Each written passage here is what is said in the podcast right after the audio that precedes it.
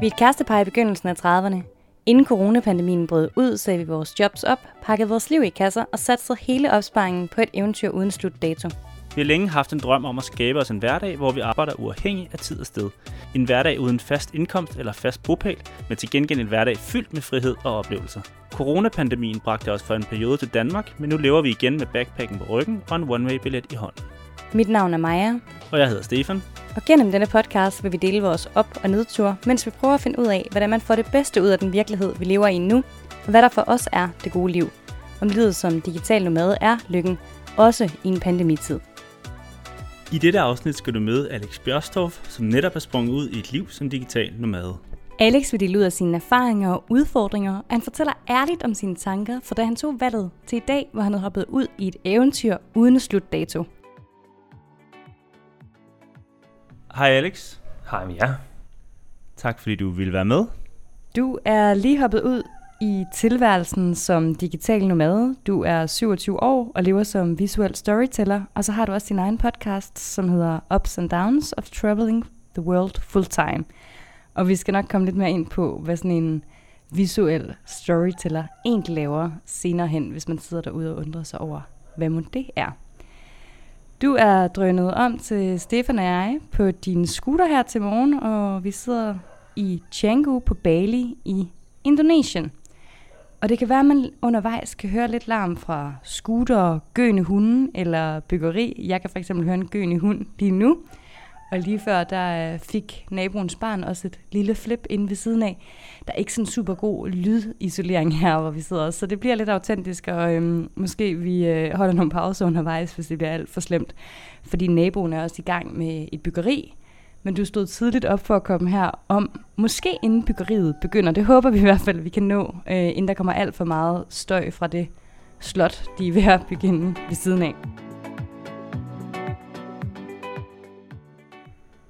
Men igen, velkommen til Alex. Kan du fortælle lidt mere om, hvordan det kan være, at du er hoppet ud som digital nomad?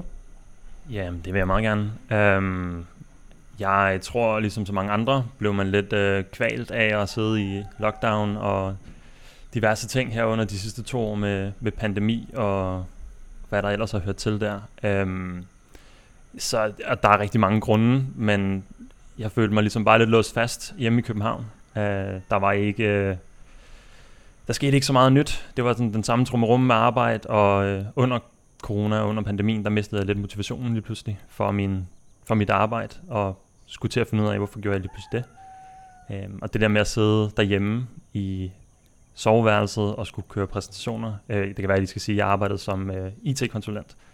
Uh, og meget af det var kundekontakt og være ude hos kunder og interviewe folk og præsentere resultater. Og da jeg lige pludselig skulle til at sidde og gøre det, online og sidde og kigge på en præsentation og ikke kunne se mennesker og bare sidde og, og performe, eller hvad man skal sige, foran det, der røg al motivationen lige pludselig. Um, og så skulle jeg til at finde ud af, hvad, hvad, hvad skyldes det egentlig. Og jeg prøvede forskellige ting, prøvede at ændre spor på arbejdet. Det hjalp et lille års tid, men jeg kunne stadigvæk mærke for, det var efterhånden et år siden, at der skulle ske noget nyt.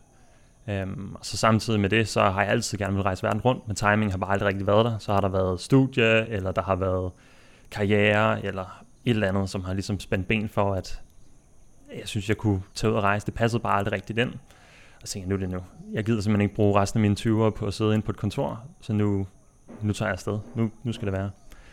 Men det er jo også en lidt drastisk beslutning. Hvor lang tid gik der fra, du tænkte på, at det kunne du godt tænke dig, til nu pakker jeg rygsækken og tager afsted? Fra jeg tænkte på det, til jeg ringede til min mor og sagde det, der gik tre dage. Øhm, planen var lidt anderledes til at starte med. Først ville jeg tage til Australien, og så ville jeg lave det samme, som jeg gjorde før. Og så sagde hun, ah, måske er det ikke den bedste løsning. Måske skulle du tænke på noget andet. Så sagde, nej, nej, det er en god plan. Og så gik der lidt tid, så tænkte jeg, ah, okay, det kan godt være, at det ikke er IT-konsulent i Australien, der kommer til at gøre mig glad, men at det at rejse verden rundt. Men fra det til jeg så rent faktisk tog afsted, der gik der lige omkring 8 måneder. Øh, der var en masse praktikaliteter med at få sagt noget job op, og finde ud af, hvad det var, der egentlig skulle ske, og få sagt min lejlighed op og min bil op og få solgt det meste af alt, hvad jeg ejede, for ligesom at kunne komme afsted. Du har allerede været lidt inde på det, men hvordan var din hverdag hjemme i Danmark, øh, hvis man kan sammenligne lidt med nu, hvis man sætter tingene sådan lidt på spidsen? min hverdag i mit Danmark var vel meget klassisk på en eller anden måde, tror jeg. Øh, single, boede alene i en lejlighed i Ørestad, og tog på arbejde hver dag. Øh, arbejdede som IT-konsulent, elskede at arbejde før corona, øh, så arbejdede non-stop. Det har været meget min identitet de sidste rigtig mange år, øh, har været arbejde og karriere. Så det var at stå op og gå på arbejde, øh, gå ind på et kontor, eller sidde derhjemme fra soveværelset af og køre præsentationer, og så, øh, og så hjem igen, ofte sent, og så i weekenden ofte aftaler med venner, eller bare skulle slappe af efter en hård uge på arbejdet, eller arbejde mere. Så det var egentlig bare rigtig meget arbejde, øh, og rigtig meget det samme hele tiden. Hvor at nu er det stadigvæk meget arbejde, i hvert fald lige nu her på Bali, men det er på en helt anden måde. Der er en helt anden jeg sige, vibe, eller en helt anden følelse af at være herude. Øhm, og så er der en kæmpe forskel i, at jeg nu selv bestemmer, hvad jeg laver. Øh, og det kan jeg mærke, det har været en, en stor, lækker forandring også. Nu er jeg jo stadigvæk i op, starten af at bygge mit eget op, så lige nu eksperimenterer jeg helt vildt, så jeg prøver bare alle mulige forskellige ting af, at finde ud af, hvad der er sjovt, og hvad der er ikke sjovt, og hvad fungerer, og hvad fungerer ikke. Øhm, nu har jeg været i gang i to måneder, så den her periode, jeg er i lige nu, handler også lidt om at finde ud af, hvordan delen tjener egentlig nogle penge. Øh, for indtil videre har jeg bare levet af min opsparing og sådan nyt livet lidt. Det lyder i hvert fald som en, en god beslutning. Men øhm, du sagde, at der gik 8 måneder, for du tog beslutningen til du tog afsted. Hvilke bekymringer havde du i den periode? Jeg ved ikke, om jeg havde så mange bekymringer som sådan. Men jeg synes, det var meget uoverskueligt på en eller anden måde. At skulle skille sig af med alle sine ting, og skulle sige sit job op og finde ud af rækkefølgen, og finde timingen, og der var jo stadigvæk lockdown i Danmark omkring den tid, så, eller, var, eller også var vi lige kommet ud af en, det kan jeg ikke huske, men alt det der med at rejse under corona, og det var to år siden, jeg havde rejst, øh, det var nok den største bekymring i hvert fald, hvis jeg skulle finde en bekymring, det var det der med at rejse rundt, mens der var corona. Jeg er meget sådan, jeg bryder mig ikke så meget om, hvis der er nogen, der kommer efter mig, hvis jeg har brudt nogle regler eller gjort et eller andet, så vil alt det dokumentation og ting og sager, der skulle fyldes ud, og usikkerheden ved at rejse, det tror jeg var en, det var en ret stor bekymring, og det har været en ret stor bekymring meget tæt på afgang for de forskellige øh, for steder. Først fra Danmark, og så fra Sri Lanka, hvor jeg var, før jeg kom til Bali. Øhm, ja, så det tror jeg var den største bekymring. De andre ting var mere, sådan, det føltes som lidt et stort bjerg af ting, der skulle overstås, inden man kunne komme afsted. Øh, få, find, få fundet ud af rækkefølgen af timingen med bil og lejlighed, og få solgt tingene, og få sagt op på arbejdet, og få ligesom, kørt det ud, og ja, bare det at komme afsted. Jeg synes, der var rigtig mange ting. Men nu er du jo ude i det, og du har været i Sri Lanka, hvor vi mødte dig første gang. Og nu er du på Bali. Hvordan føles det, efter du er sprunget ud i det? Det føles rigtig godt, vil jeg sige. Uh, jeg har ikke været... Jo, jeg tror, at de første fem timer, jeg var på Sri Lanka, da jeg ankom, der stod jeg og kiggede ud på vandet og tænkte, hvad er det, jeg laver? Hvorfor står jeg 8.000 km væk fra mit hjem og, og, og kigger på en strand og med en rygsæk på og tænker, hvad, hvad, hvorfor er jeg her? Sådan har vi også haft det. ja, det er flere gange, tror jeg. Vi har det stadigvæk sådan lidt, hvad, hvad har vi egentlig gang i? Især efter, hvis vi har været hjemme i Danmark i længere perioder, og set, at vores venner, når gud, de har fået to børn og et hus, og der er også en hund og en bil. Hvad, hvor, hvor ligger vores penge hen? Oplevelser. Ja, det er rigtigt, det er rigtigt. Nej, nej, nej. Jeg tror bare, vi anerkender, at den, den har vi også haft. Og også selvom det er to og et halvt år siden, at, øh, at vi sprang ud i det nu. Ja, så altså på den måde har det været fedt. Øhm, og, og der gik heller ikke så lang tid. Der gik måske lidt mere end fem timer. Der gik måske de første fire dage, for der var jeg meget alene. Øh, det første sted, jeg var på Sri Lanka. Men så skiftede jeg by og kom ned til et sted, hvor at, øh, jeg ved, I også har været i Hirikatia, hvor det ligesom er lidt mere sådan digital nomade-vibe, og der er et sted, hvor man kan sidde og arbejde fra. Øhm, og derfra, der var jeg ikke et sekund i tvivl om, at det var det rigtige. Der fik jeg også ligesom stille og roligt kommet i gang med min virksomhed, og jeg fik mødt en masse spændende mennesker, øhm, som bare gjorde, at det var fedt at få noget nyt perspektiv på livet. Det var fedt at møde nogle nye mennesker og høre deres historier. Hvordan er de endt med at skulle være digital nomader, eller remote workers, eller hvad de nu var. Øhm, og folk fra alle steder i verden, der lavede forskellige ting. Det var ligegyldigt, om det var salg, eller softwareudvikling, eller der var der nogen, der lavede account management, hvor de sad og snakkede med kunder, men alt foregik online efterhånden alligevel efter corona, så de kunne, han kunne godt sidde på et coworking hostel på Sri Lanka, i stedet for at sidde i, jeg tror han var fra Finland. Øhm, så det har været fedt. Jeg har ikke fortrudt det et sekund endnu. Man kan sige, at jeg har ikke taget nogen penge endnu, så jeg har ikke rigtig været ude i, i sådan altså, nogle udfordringer eller problemer endnu med ikke at have penge, eller skulle føle, at det har været presset lige nu, der nyder jeg også lidt bare livet, og, og tager det lidt sådan oplevelserne en dag ad gangen. Har du en kæmpe opsparing med? Ej, jeg kunne nok godt have haft en meget større opsparing med, særligt hvis jeg ikke havde haft en bil det sidste år, inden jeg tog afsted. Øhm, men jeg har, en, jeg har haft en okay opsparing med, vil jeg sige. Øhm, jeg ved ikke, om vi taler konkrete penge her, eller om vi... Øh, det kan jeg sagtens sige. til dig selv. jo, jo. Jeg havde, jeg havde egentlig regnet med, at jeg havde lagt et budget på omkring 50.000. Jeg er åbenbart ekstremt dårlig til matematik, øhm, så jeg endte med 90.000 med ud, cirka. Det skal du nok kunne leve lang tid for her på Bali. Og så virker det altså også til, at du knokler igennem på mange parametre for, for at opbygge din forretning. Men øhm, i fremtiden har du, nu sagde du så, at du er i gang med at opbygge din virksomhed og eksperimentere lidt, men ved du hvad du tror, du kommer til at leve, eller hvad du gerne vil leve af? Jeg har i hvert fald nogle idéer om, hvad det er, der skal ske, øh, og en retning, jeg går i. Øh, og det ændrer sig sådan en lille smule hele tiden. Øh, I hvert fald, det bliver nok mere konkret, men det ændrer sig. Øh, men det startede med at være øh, meget foto og video. Ja, det var lidt det, der udsprang også øh, for, hvad er det, efter en fire år siden, der øh, før corona, der købte jeg et, øh, et kamera for at kunne komme ud og rejse, fordi der var ikke nogen af mine nærmeste venner eller familie, der ligesom havde råd til eller lyst til at rejse på den måde, jeg gerne ville. Øh, så købte jeg et kamera for at kunne gøre det alene i stedet for, for at have ligesom et formål med at tage rundt og rejse. Så det blev udgangspunktet for at skulle afsted nu. Det var også mit kamera er blevet ret, ret god, synes jeg selv, til at tage billeder. Øh, så tænkte, du er det... mega god. Lige en shout-out til at følge Alex på Instagram også. Tak. øhm, og øhm, så det blev ligesom udgangspunktet for det. Jeg tror personligt ikke, at der er helt så meget i billeder længere, som der er i video, så det er den retning, jeg gerne vil bevæge mig i.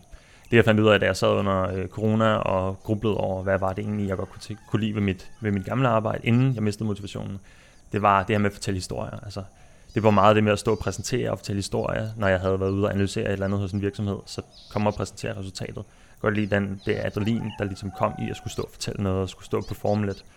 Øhm, så det var det, jeg ligesom trak ud af det, at det her med storytelling, det var det, jeg godt kunne lide.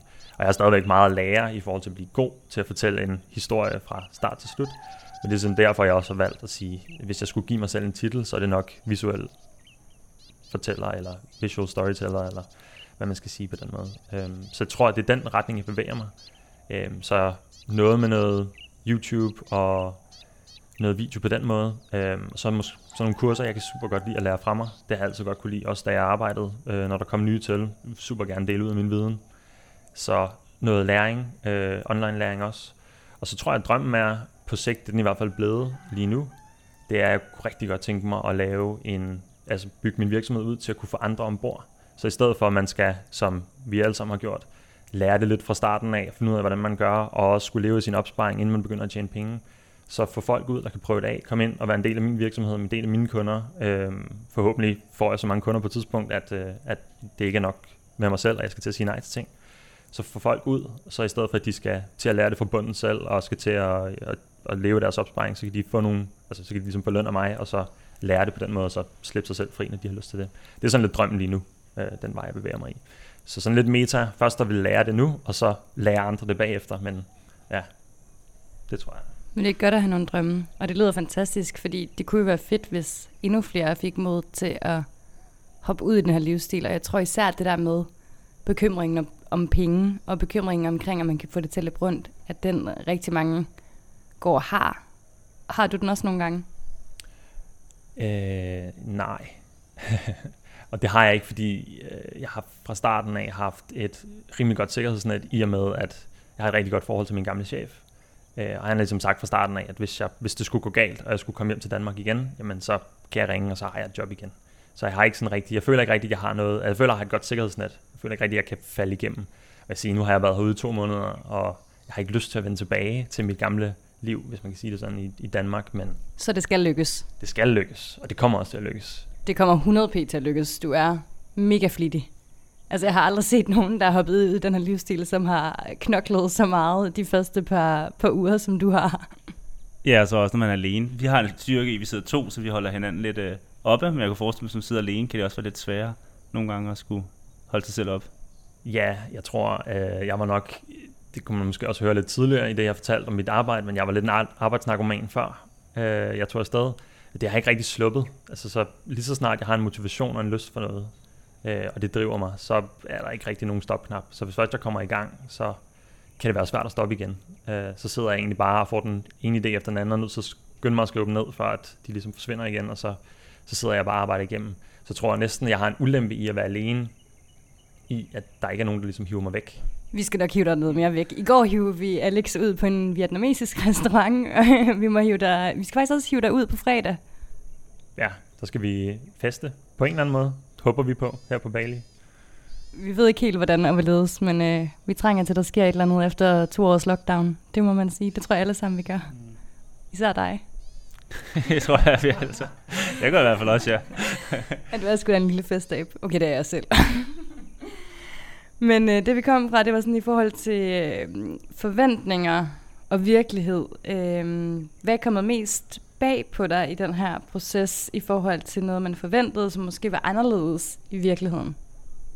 Mm, jeg tror, at jeg egentlig... Jeg føler, at jeg var rimelig godt kalibreret fra starten af, at jeg sådan ligesom havde en, en god idé om, hvad der skulle ske, når jeg kom afsted. Øh, og jeg er også meget åben over for ting. Jeg havde ikke sådan de store forventninger til livet herude. Øh, jeg ville egentlig gerne bare embrace det en lille smule. Men jeg tror, at først og fremmest, så øh, skattesystemet i Danmark er simpelthen umuligt at forstå for mig.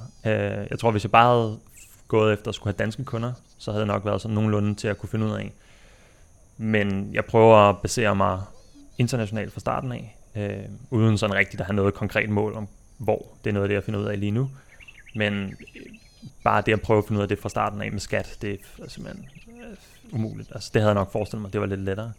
Og så tror jeg, noget, der har overrasket mig lidt, det er også, hvor meget det egentlig kræver af tid at sidde og lære og lave og bygge en virksomhed. Øhm, jeg tror, jeg har nok altid været en tidsoptimist, så jeg når slet ikke alt det, jeg gerne vil i løbet af en dag. Øhm, så jeg har hele tiden sådan en kæmpe backlog, hvorfor jeg nok også arbejder nogle gange rigtig meget.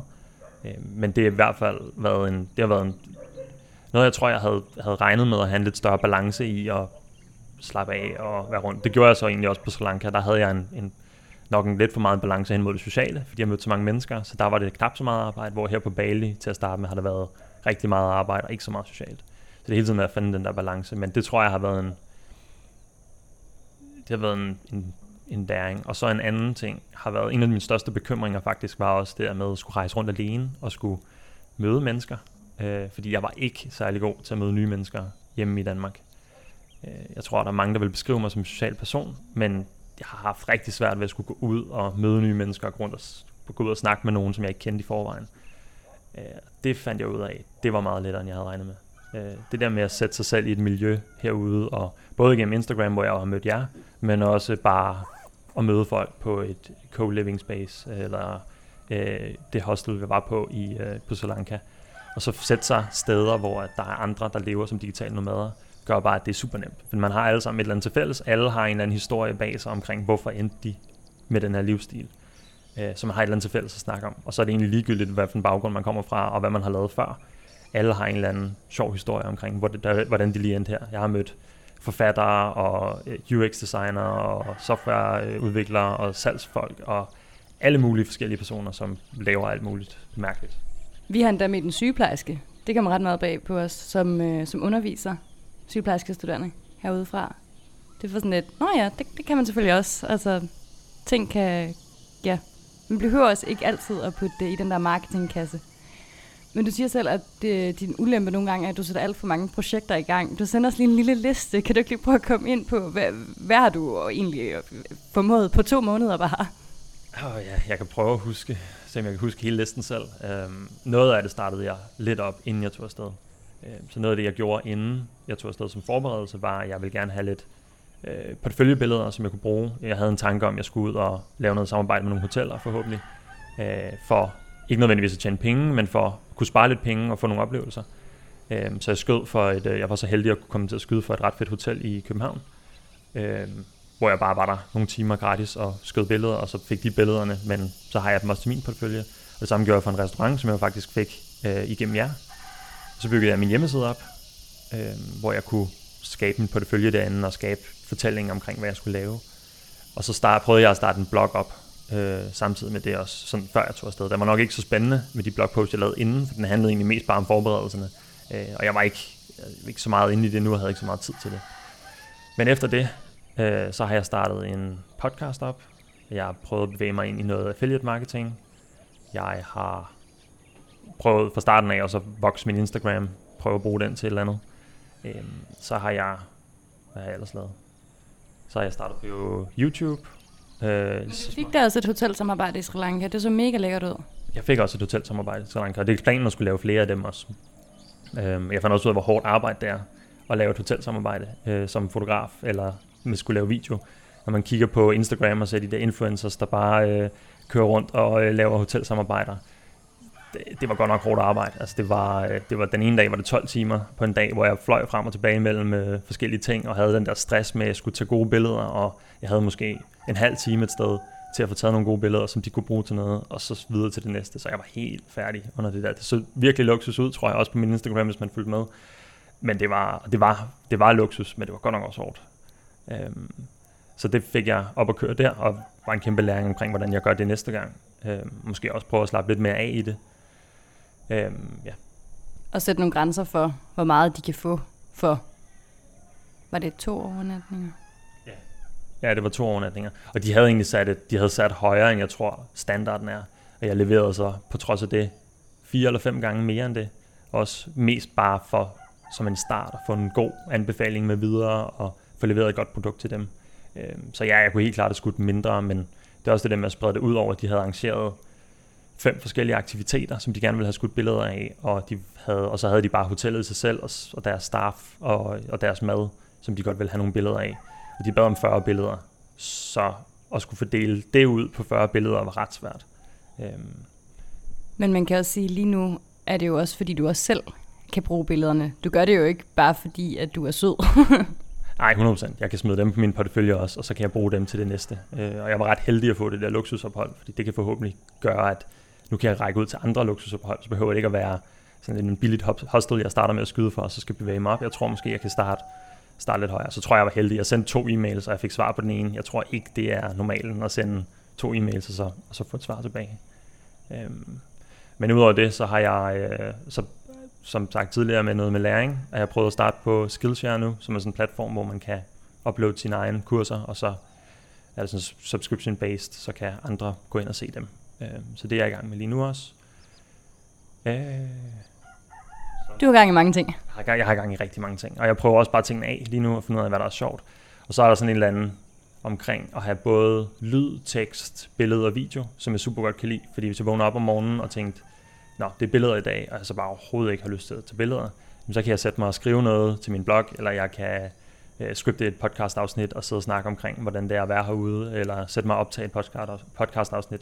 Så der er ligesom mange muligheder for at lave det, jeg lige har lyst til på dagen, eller det, jeg lige føler for, mere end at jeg bliver nødt til at sætte mig ned og tvinge mig selv til at sidde og skrive noget, fordi det skal jeg. Øh, så kan jeg, jeg kan godt lide den der fleksibilitet i at kunne lave noget forskelligt. Det lyder rigtig godt, og der var faktisk en ting, du sagde tidligere, jeg synes, det var rigtig god at dele med andre, i hvert fald der vil gerne vil det samme, det var, at du tog en lille del af dit tidligere arbejde, som du godt kunne lide, og prøvede at bruge den nu her. Så det synes jeg var en, øh, et godt tip, hvis man kan sige det sådan.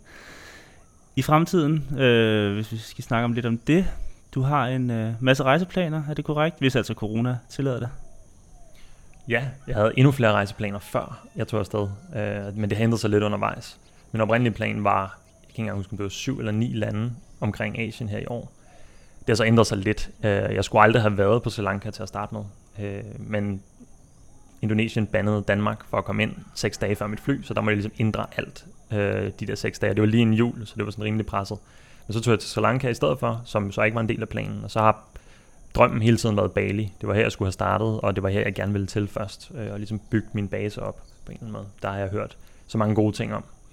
Øhm, og så var det planen, jeg ville have været videre rundt, så jeg ville næsten kun have været halvanden, to måneder hvert sted. Men nu er planen at være her i Indonesien i 6 måneder, øh, så længe mit visa ligesom kan, kan klare det. Og så vil jeg super gerne til Filippinerne, for der har jeg set, der skulle være sindssygt smukt.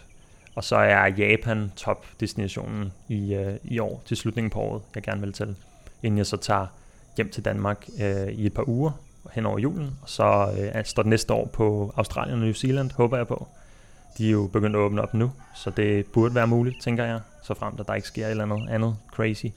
Øhm, og så har jeg egentlig bare tænkt et kontinent om året. Øh, ikke hele kontinentet nødvendigvis, men prøve lidt forskelligt dag. Øh, jeg vil super gerne se Afrika, jeg vil gerne til USA, Kanada, øh, Sydamerika. Så lidt rundt omkring, prøve livet af.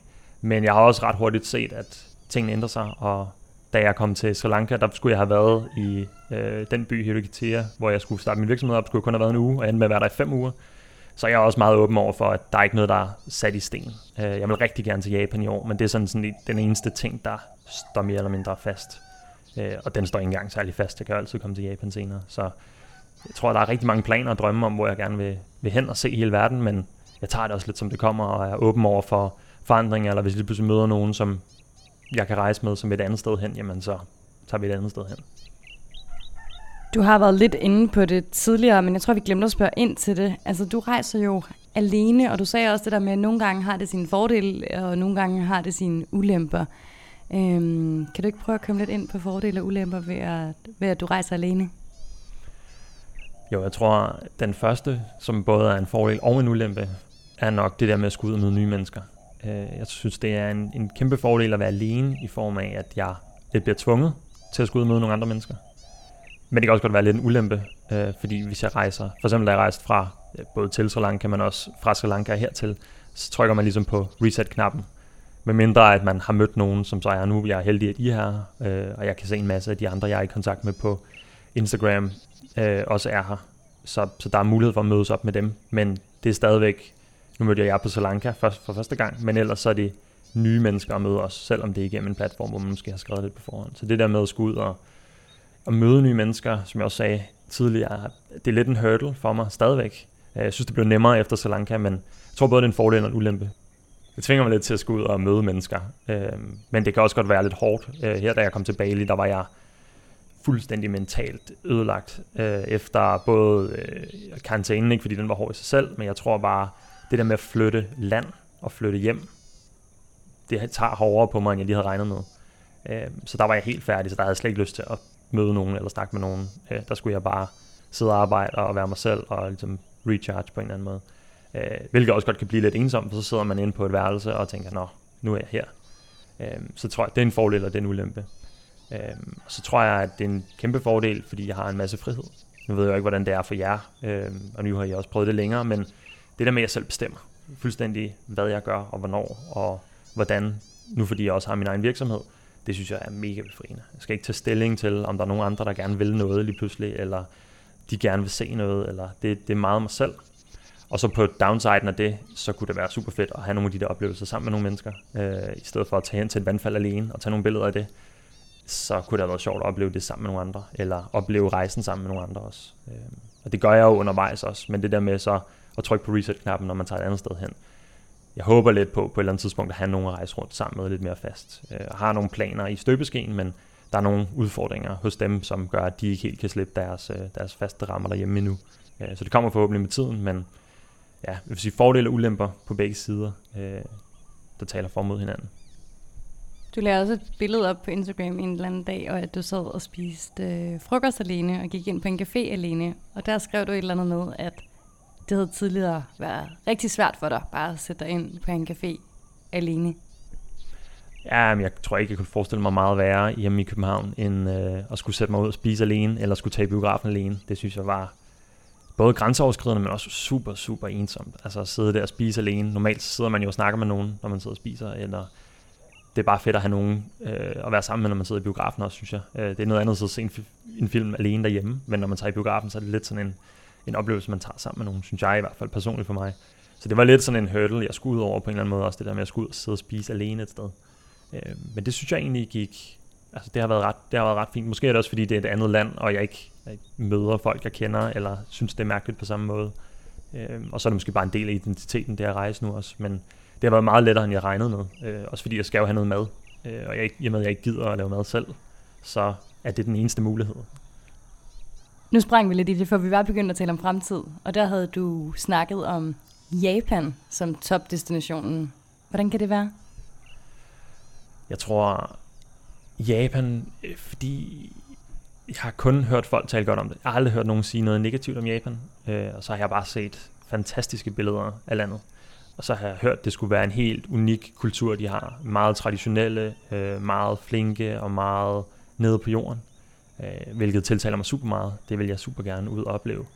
Måske lidt mere udfordret på det engelske, i hvert fald hvis man kommer ud så lidt mere på i landsbyer, har jeg hørt. Øh, men Du er så lærnem. Du lærer bare japansk. sprog er nok en af de ting, der er lidt svære for mig. Øhm, men, men ja, altså jeg tænker ikke, det er en udfordring. Det finder man altid ud af. Det er også noget af det, jeg kan jeg også høre på jer, jeres podcast og jeres oplevelser, at man finder ud af tingene, når man kommer afsted. Man møder mærkelige udfordringer hele tiden, og så tager man det, som det kommer, og så finder man ud af det. Så sprogbarriere, det skal ikke være det, der stopper mig i hvert fald. Øhm, men ja, Japan er, øh, skulle være så smukt, og skulle være så fed en kultur, så det er bare, det bare har været højt på listen i rigtig mange år. Det har også været højt på vores liste, men øh, corona har ikke rigtig tilladt det. Jeg håber, de begynder at åbne det op. Ved du, ved du noget derovre fra? Nej, jeg har faktisk ikke undersøgt det. Øhm, og så ved jeg bare, at Japan er et af de steder i Asien, der er dyre at tage til. Øh, også selvom man tager lidt ud på landet, tror jeg. Så det er også derfor, den ligger i enden. Tjener jeg forhåbentlig nogle penge, der tillader, at jeg kan tage afsted. Øh, men nej, jeg har, jeg, har ikke, jeg har ikke tjekket, hvordan det ser ud. Og det var også derfor, mine planer ændrede sig lige pludselig i år. Fra at skulle være hele Asien rundt nærmest til at tage den lidt mere med ro. Fordi de der coronarestriktioner skulle sætte sig ind i de nye ting hele tiden. Det er simpelthen det er for meget at skulle skifte land hele tiden. Og jeg vil også sige, at alle de rejseplaner, vi har haft gennem det sidste halvandet år med corona, der er jo ikke en af dem, der har holdt stik. Altså, vi har jo ikke et eller andet sted været nødt til at ændre. Alle de destinationer, vi har besøgt, der har vi været nødt til at ændre et eller andet. Øh, og smidt også ret mange penge ud af vinduet ved det. Ja, det har været dyrere og mere besværligt at rejse i de her tider, men til gengæld har vi også fået fantastiske oplevelser ud af det. Helt sikkert. Det må du også øh, tænke allerede nu, at opleve Bali uden, øh, uden de sædvanlige mængder af turister. Ja, og nu, jeg føler mig faktisk en lille smule stresset nu, for nu begynder de jo at åbne op. så jeg skal til at rundt og se øen, inden at, øh, det lige pludselig vælter ind med turister her om en, en måneds tid. Så øh, jeg har ikke noget at opleve så meget endnu. Øh, jeg synes, Sri Lanka var alligevel lidt turistet, fordi der ikke var så mange restriktioner. Øh, men det føles stadigvæk meget uberørt på en eller anden måde. Men jeg kan jo høre fra alle, der følger med på Instagram, som kommenterer på det ene og det andet sted, man skal tage ind og spise og, og prøve af, at der er meget, der er lukket. Det kan jeg også høre på jer, det har I snakket om, at der er mange ting, der har lukket, og, som, og så er der nye ting, der er poppet op, men det er, en anden, det er noget andet Bali nu, og jeg har jo ikke oplevet det før, men jeg kan mærke det meget på dem, der kommenterer og, og skriver til mig på, øh, på Instagram, at, at det er noget andet, fordi de, de alle har en eller anden mega lækker forestilling om Bali, og der er sindssygt lækkert her, men jeg kan bare mærke, at det er noget andet nu, end, end jeg tror, det har været før, på nogle måder i hvert fald. Det kan vi øh, godt stemme i. Det er fuldstændig korrekt. Altså mange af de steder, vi plejer at være, er her slet ikke. Øhm, og jeg tror, vi lige må sætte an i forhold til, når turisterne begynder at komme igen. Hvordan udvikler sig øen sig? Hvor er det, turisterne søger hen? Øh, for de områder, der har været allermest turistet tidligere, er fuldstændig spøgelsesbyer nu. Men som vi også så i Sri Lanka, det kan bare lynhurtigt ændre sig, øh, når de begynder at åbne op for turister igen. Så øh, ja, for alles skyld, så, øh, så er det godt, at der nu bliver øh, åbnet op, og så de lokale kan, kan få en indkomst igen. Nu ved jeg godt, det stadig måske er lidt tidligt at spørge, og nu har du talt om rejseplaner mange år ude i fremtiden, men øh, lever du stadigvæk sådan her om tre år? Det håber jeg. det håber jeg helt klart, jeg gør. Øhm, men igen, tingene kan ændre sig hele tiden. Jeg tror stadigvæk, jeg rejser rundt. Jeg tror ikke, jeg er tilbage i Danmark fast på det tidspunkt. Øhm, men jeg tror måske ikke nødvendigvis, det ser ud, som det gør lige nu. Jeg tror, jeg har lært utrolig meget om tre år, og allerede nu, bare på to måneder, har jeg lært utrolig meget, så jeg forestiller mig, at det ser anderledes ud, og så ved man jo aldrig, hvem man møder undervejs, og om man lige pludselig rejser rundt med nogen, eller øh, sætter sig ned et eller andet sted. Øh, det kunne sagtens være her på Bali i en længere periode, øh, og så bruge det som base, øh, hvis, først, hvis først det går godt med, med forretningen også. Så jeg, jeg vil for alt i verden gerne fortsætte med at rejse rundt og leve den her livsstil. Medmindre der sker noget drastisk, som ændrer tingene. Øh, men ellers så, så håber jeg helt klart, at jeg stadigvæk lever som digital nomad i en eller anden forstand om tre år. Alex, det var super fedt at høre om din rejse, og høre om, hvordan du har tænkt dig at bære dig ad i fremtiden, og al held og lykke din vej. Tusind tak, og tusind tak, fordi jeg måtte være med. Tak fordi du lyttede med. Hvis du vil følge Alex i fremtiden, så kan vi anbefale jer at følge med på Instagram. Alex's brugernavn er Alex Bjørstof, og jeg må heller lige stave det for dig.